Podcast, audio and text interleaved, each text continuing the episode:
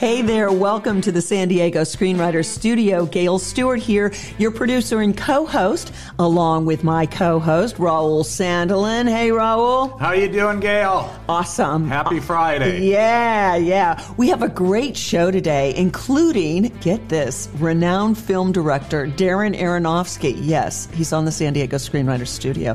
And screenwriter Samuel D. Hunter. Woo, man, this guy is hot.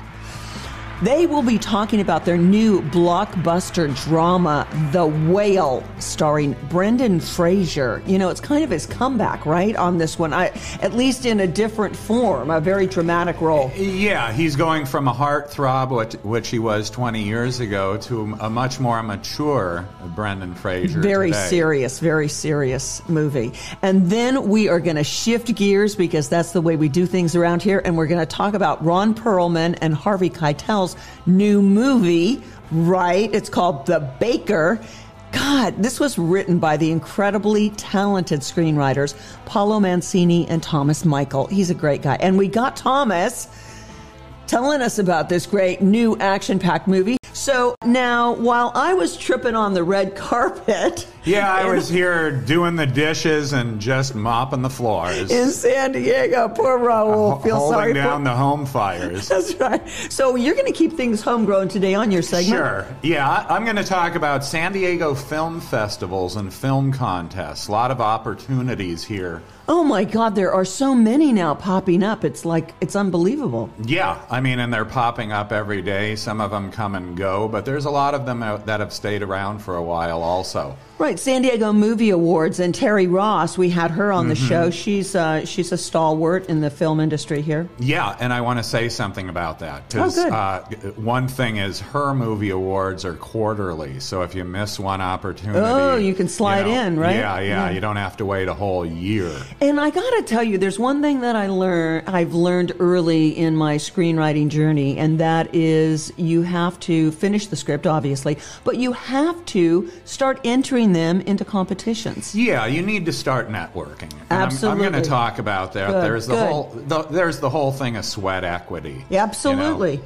So you got to pay your dues somewhere, and these are a great place to pay your dues. And San Diego, it's local, but they do get global entries. Yeah, yeah. Right? I Oh, mean, yeah. you face tough competition. San Diego isn't, you know, Hollywood's little sister anymore. I, am I allowed to say little sister? Mm-hmm. Step- stepchild. Yeah, I But was even that's say my- redheaded stepchild, but I did. You, You, know, I was what? gonna Nothing's wrong with redheads, okay? I we was love going to offend somebody, right? But anyway, San Diego isn't in the shadows. I think that's, uh, I can safely say that. San Diego isn't in the shadows of Hollywood anymore. Right. And we've got a lot going on, you know, and people coming straight to San Diego, not just dribbling down from our neighbor to the north. That's right. So we have all of that coming up today on the San Diego Screenwriter Studio, San Diego's only social justice network, KNSJ 89.1 FM. We're coming back, so don't move, people.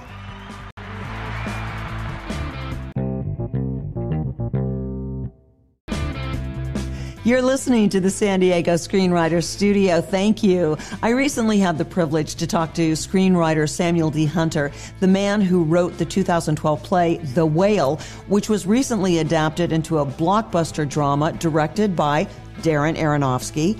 Hunter tells us his experience with this director was extraordinary for many reasons.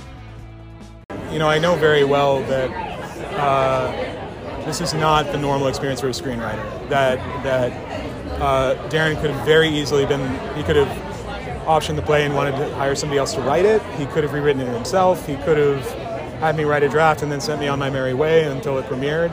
Um, but instead, he, you know, did this radical act of generosity by including me in every step of the process, including production. I was on set the entire time. It's a very personal story. It's his story. Uh, he's very connected to it. There was no doubt that he was going to be the guy behind it all, and so it was a it was a gift to have him with me and to have um, his insight and and his art with me. We're back in the San Diego Screenwriter Studio. Gail Stewart here. And today we are bringing you an interview with the brilliant Samuel D. Hunter, recipient of the MacArthur Genius Award. He wrote The Whale. It's about a 600 pound recluse who, after his gay lover commits suicide, he decides to eat himself to death. And it's based on Hunter's own trauma as a gay kid growing up in Idaho. Samuel D. Hunter also wrote the fabulous Hulu hit Baskets. It's one of my favorite shows.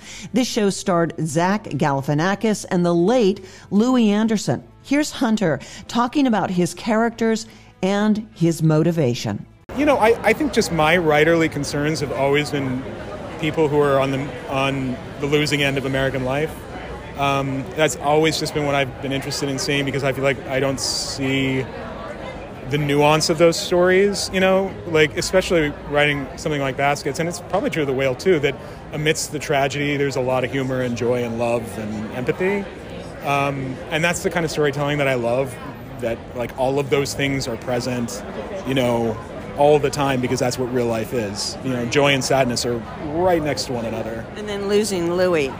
Yeah, yeah, that was, I, I, yeah, I, I, I kind of don't have the words. See, I, you know, I, my greatest joy with that show was writing stuff for Louie, and the majority of the writing I did was for Louie.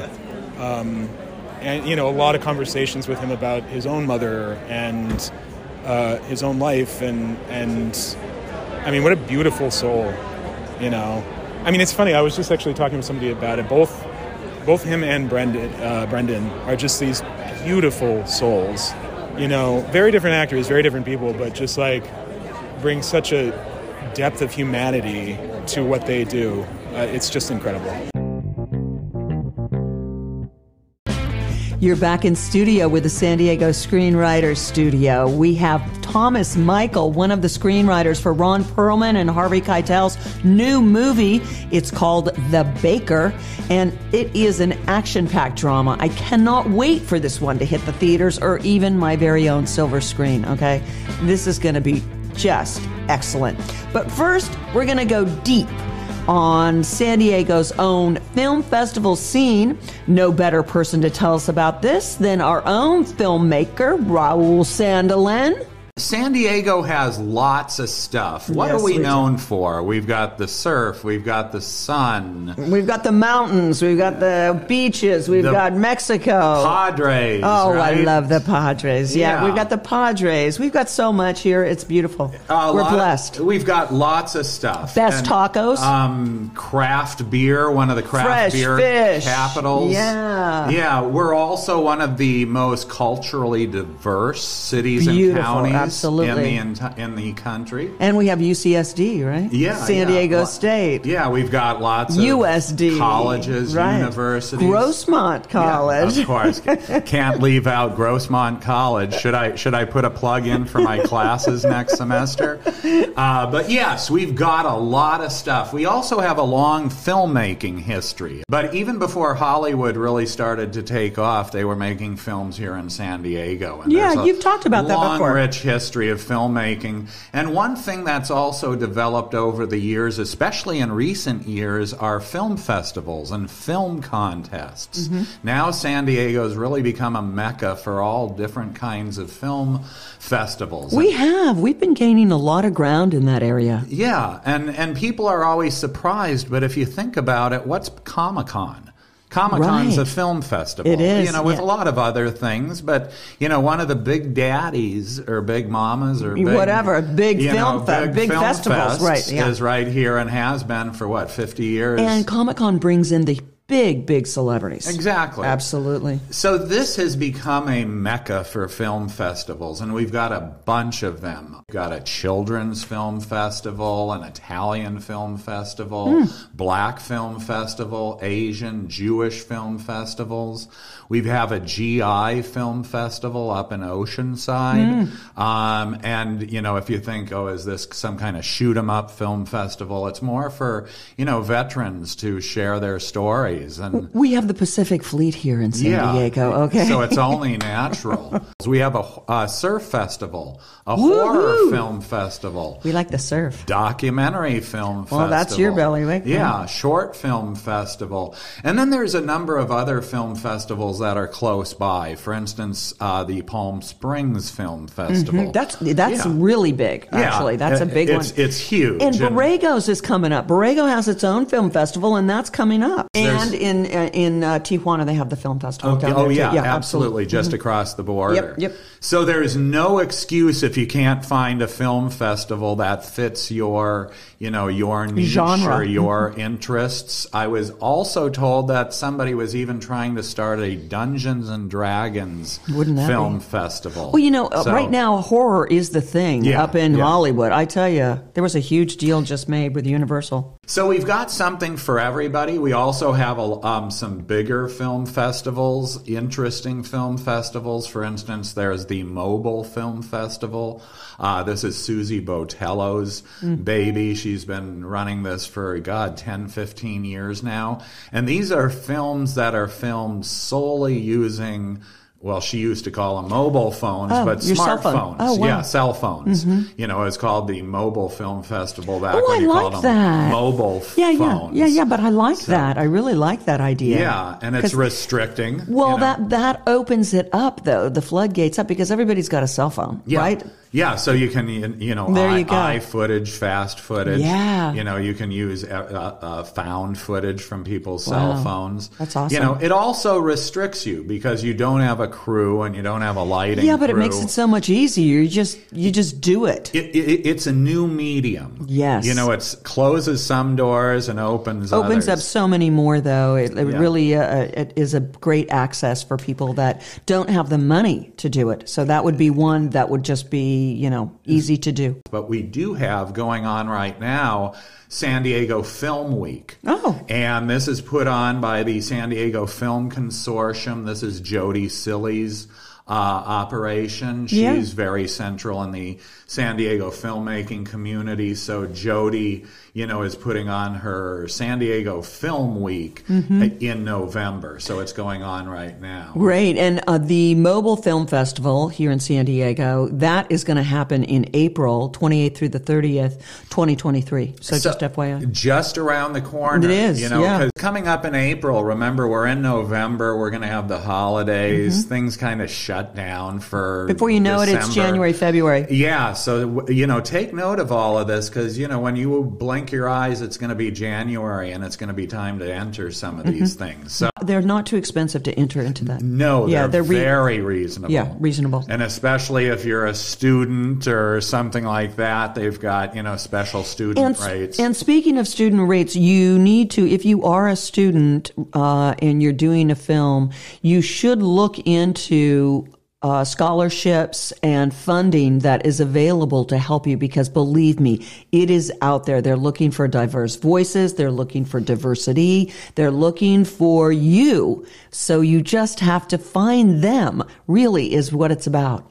And a couple other things to mention. Those of you who really want to get into a condensed filmmaking project, there are several what they call 48 hour and 72 hour filmmaking contests. These are fun. yeah, they're fun and they're wild. Yeah, You- it's you- compressed though, man. you form a group on Friday of strangers.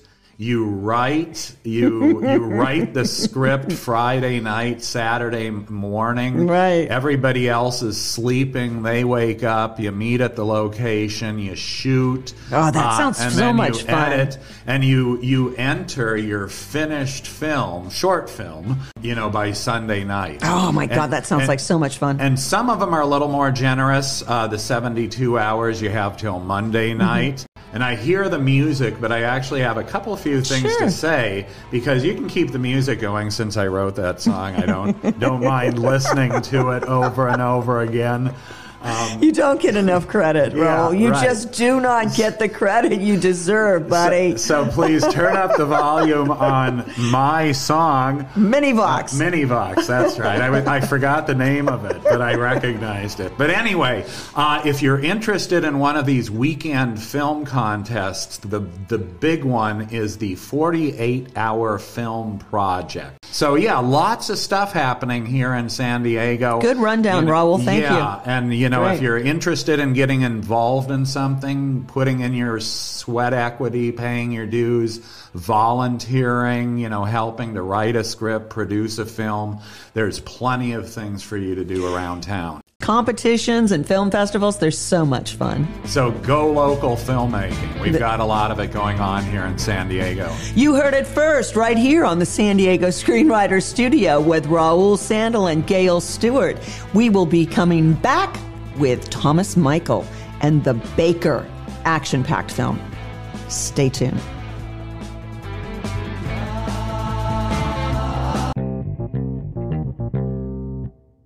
Welcome to the San Diego Screenwriter Studio, Thomas Michael. Thank you for having me. So tell me, have you gotten reviews back from the premiere, the world premiere at the Austin Film Festival? Not yet. I've been checking. I've been uh, checked yesterday to see if if anybody, uh, you know, it'll be the first review. So I'm I'm curious. You know, you end up with a with a stack full of them eventually, but uh, the Right. first one's always you, you want to know you know how it's received. But I, you know, we did watch the movie with a with a theater full of of, of people and. Uh, you know, everybody stayed for the Q and A afterwards, and it seemed like a very, very positive, enthusiastic response. So I feel I feel really good about it. And you know, most importantly, you know, I've done I've made enough movies now. You know, you get good reviews, you get bad reviews. You're always your harshest critic, and I feel really good about the movie. I, you know, it was a, it was it was nice to see it, and it was a joy to see it with a crowd, and and I'm proud of it. So that's that's that's you know everything else is, is going to be a bonus. Can you kind of give me a brief synopsis of what happens in this movie, The Baker? So it's about an an, an old man played by uh, uh, Ron Perlman who's living uh, as- quietly in, in somewhere remote uh, as a as a baker, uh, minding his own business. Uh, when all of a sudden his estranged son, who he hasn't seen in probably about 15, 20 years, shows up on his doorstep with a little girl and says, "This is your granddaughter. I've got to take care of something in the city. Uh, I've got a big deal cooking. Can you watch her for a couple days?" And then disappears and says, "I'll- "I'm coming back in you know two days tops." and uh, never comes back.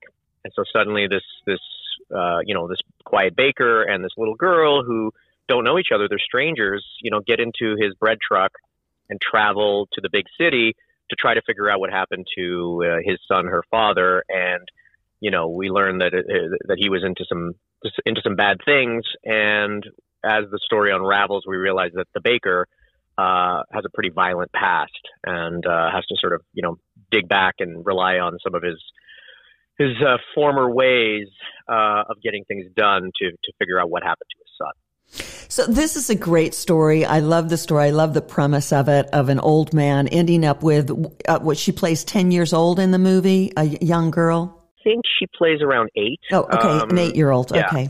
Two unlikely characters are kind of thrown together to kind of make it work. So how is their relationship on film? How did you write that relationship? Well, you know, it's it really is one of you know strangers becoming family, and and that's how it is. You know, he's kind of a you know set in his ways, grumpy old guy is used to doing things his way by himself, and she's you know precocious and and, and stubborn and and you know uh, uh, fierce and independent, and and but the wrinkle of it all is that she uh, her mother passed away in a car accident that she was uh, she was in the car uh, two years prior, and she hasn't spoken a word since. So she is uh, not, you know, physically mute, but uh, just doesn't speak, and so that makes it, you know, their relationship.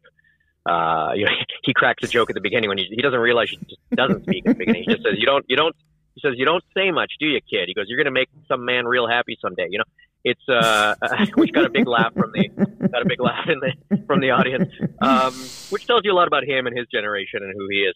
But yeah, they they forged this really really beautiful relationship together. Um, you know, as soon as they get in the truck in the bread truck, you know, he's about to drive off without his without his seatbelt on, and she fiercely insists you know, by grabbing his seatbelt and buckling it, that he has to have a seatbelt. And then, you know, later on we learn why that's so important to her. Um, Sure. but yeah, no, they, they, they learn to take care of each other and learn to count on each other. And, and it's actually quite, quite beautiful what happens between them and, and the work, you know, that, uh, that Ron and Emma did, uh, was just, just beautiful to watch. Yeah. So you and Paolo Mancini uh, are old buddies from like I don't know grade school or something, kindergarten. I don't know. yeah, we've we've been best friends since we were 13 years old. Uh, we've been essentially writing since then. Uh, we had a we had a cable access series when we were 15, and then uh, a series, a TV series together when we were 17 and 18 and 19. And so we we and we've always written movies and everything. We you know almost everything we write we write together and. So it's it's it's so much fun that he came down to the festival as well. It was great. How does that work? Because I haven't had the opportunity to have a co-writer, but I would find that I'm kind of set in my ways and I'm set in my views. Uh, how does that work with kind of massaging each other's and allowing everybody to have their breath and space on the page? Well, in our in our case, it works really, really well. I mean, a lot of that I'm sure is just the, the trust and years that, that we build up together. Um, but yeah, it's essentially, you know, it's, it's, we're, we're a, we're a two-headed monster instead of a one-headed monster. Uh, so we have, you know, you have, you have the benefit of two brains and two, two perspectives and, you know, two, uh, amounts of talent or creativity or whatever. So yeah, we usually, you know, we always beat it out to beat out the story together and get pretty solid on you know all the beats and what it's going to be, and then we kind of divvy up the script, and he'll write some sections, and I'll write some sections, and then we hand those off to each other, and uh, and it's great because it's familiar and new at the same time. You know, it's it's the story we we discussed and beat out, but it's you know written in the hand of of, of someone else, so there's some surprises and twists, and and you know some good, some bad, some things we agree with, some things we disagree with, and then we essentially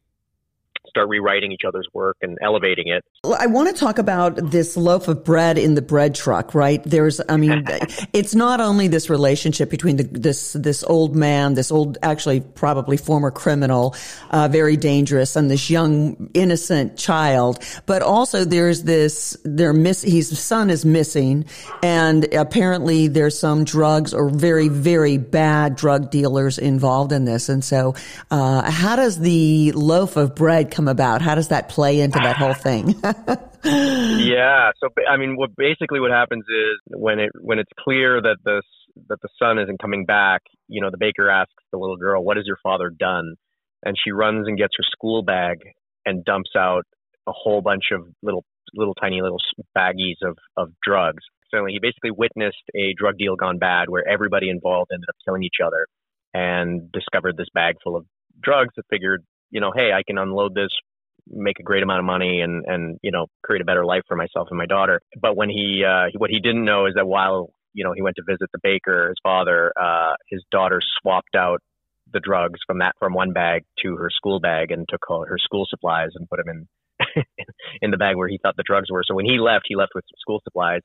And so basically, the baker, while while while the little girl's uh, with her grandfather at the bakery, she takes a big loaf of bread, like one of those big rye loaves of bread, and she kind of rips off the end of it and, and, and eats the soft, warm, fluffy bread from the inside, which I used to do as a kid. I'm sure many people did. Absolutely. uh, and you know, her grandpa says, "You're, you know, you're you're eating into the profits." You know, he makes some crack, and then, but then when he sees these drugs, he knows they're going to be traveling a distance, and uh, you know, doesn't want to have them in a bag, so he takes them and he puts them inside this hollow uh, loaf of bread and then puts like the cap, you know, the, the end back on. And basically, that's what they're traveling with uh, the entire time. So all the people that are after them uh, don't realize that this loaf of bread they're they're carrying around is actually where all the drugs are. Oh, yeah, and that man. was that was one of the first visuals I had as a concept for this movie. I just had this idea about an old man and a little girl traveling with a, a a loaf of bread filled with drugs. You know, and having to kind of go from from a small village to a big city and and that was the original kind of visual and, and idea that that started uh, percolating the rest of the, the story. So the impetus was it started with a loaf of bread, right? Mm-hmm. That's right. so Thomas, you know what? This has been great, but I got to tell you, I've looked everywhere for like a trailer or something on this movie. I'm telling you, they are keeping this under tight wraps. Is it going for? Uh, uh, what's the next stop on the film festival circuit? I mean, I can't get nothing on this film. Anything. yeah, there's no official trailer out yet, but it, I'm sure it'll be coming soon. Um, but yeah, this was just you know this was our world premiere at the Austin Film Festival, and uh, I'm sure there's you know there's more fests coming up, and then and then the film will come out. Uh, which you know I don't know the details of that yet, but I, I feel very confident about it. It's it's you know as you said, it's got a great cast. Absolutely, turned out. I think the movie turned great out really story. well. Yeah, great story, Yeah. Thomas. Some people are calling it an action movie. I mean, I don't think of it as an action movie, but it, the the fight scenes, the action in it are is amazing. We had the fight choreographers and fight team from uh, the John Wick movies, Mm. and they came in and they spent a month before we were filming uh, coordinating and and pre-visiting, um, you know, all of the fight scenes. So the fight scenes are actually, you know, for for what is ostensibly a smaller budget film, are you know as impressive as like you, you know they're not as fanciful. They're very realistic. But uh, but they're as impressive and accomplished as like a John Wick or any big action movie. So people were Wow. really really impressed when they saw the action. So, sequences. so tell me, um, Harvey Keitel, what what part does he play? So Harvey Keitel plays referred to as the the tailor. So there's the baker, there's the tailor, um, and he basically it's his drugs that were stolen. So he's sort of Mm, he's the bad guy, uh, of course. Yes, he's the big bad guy, and uh, and and we learn that you know he and the baker uh, had a past. And, and- Oh, now this is good. This is really good. I'm trying to like give answers without giving too many things away. You gave it away. You gave it away, Thomas. Okay. That's really good. So is there anything you'd like that I haven't asked that you'd like to kind of get out there to our listeners, um, on, in the studio about this movie, The Baker? I know you poured your heart and soul into it, as did Paolo Mancini. So, uh, you know, I don't know. Was there something you'd like to say? for for anybody listening, you know, please check out the movie. It is really, you know, it, had to be all on the page. You know, that's how we got these incredible actors, and and we really did work very hard and put our heart and soul into it. And we really, you know, it's every movie you write, every piece you write, you know, becomes your baby, and Right. and uh, you just you just want to see it succeed and get out there. One last question. To get Ron Perlman and Harvey Keitel, all those people in it, how was that when you got the phone call that these people were gonna were gonna take on your story? Well, it was it was incredible. It was incredible because you know he is such an icon, such a great actor, and so perfect for this role. You know, the, an older guy who's Yeah. grumpy and tough, but you could believe when he when he does end up, you know, kicking butt. It, it doesn't feel comical. It's it's like you're like, oh yeah, this guy this guy for sure is a bad used to be a bad guy. And I will say one of the greatest, you know, thrills and compliments as a, that I've ever received as a writer is when I first met Ron uh, he said uh, that this was the best script he'd ever read, and Ooh, it- wow. and he mentioned that a few separate times, you know, and and and uh, I don't think it was just lip service. I, you know, he's being genuine, and I'm, you know, he's been around for forty some years now, and uh, has probably read a thousand scripts, if not more. So for him, for him to give us such a high compliment was just, uh, it was incredible. It was so rewarding, and and he was just such a, a a defender of the script too. You know, when when potentially because of schedule or or or money or this or that, you know, there were there was questions raised about you know maybe we can change this or maybe we can change this. He was such a defender of of the written word and just said this is the script and this is the script I want to make and and I think it's perfect as is and let's do everything we can to to you know uh, to protect it and to and to sustain it and uh, and I have I have him to thank for that. Boy, what a what a trusted friend that would be, you know, because uh, in Hollywood you you give up you you know you write it and then you can't basically give it away, you know, and so uh, for to have someone be like that is just incredible. What a great story that is. So Thomas Michael, thank you for joining us on the San Diego Screenwriters Studio, and I wish you the best of luck in the future. Thank you, Gail. Thank you for having me. That's it for us today. We're going to close the door on the San Diego Screenwriters Studio. We want to thank director Darren Aronofsky, screenwriter Samuel D. Hunter, and the fabulous writing team of Paolo Mancini and Thomas Michael. Also, thank you to KNSJ, San Diego's only social justice network.